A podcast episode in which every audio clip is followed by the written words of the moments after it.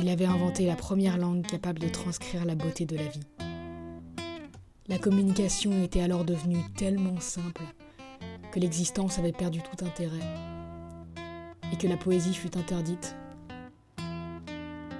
pour cause de publicité mensongère.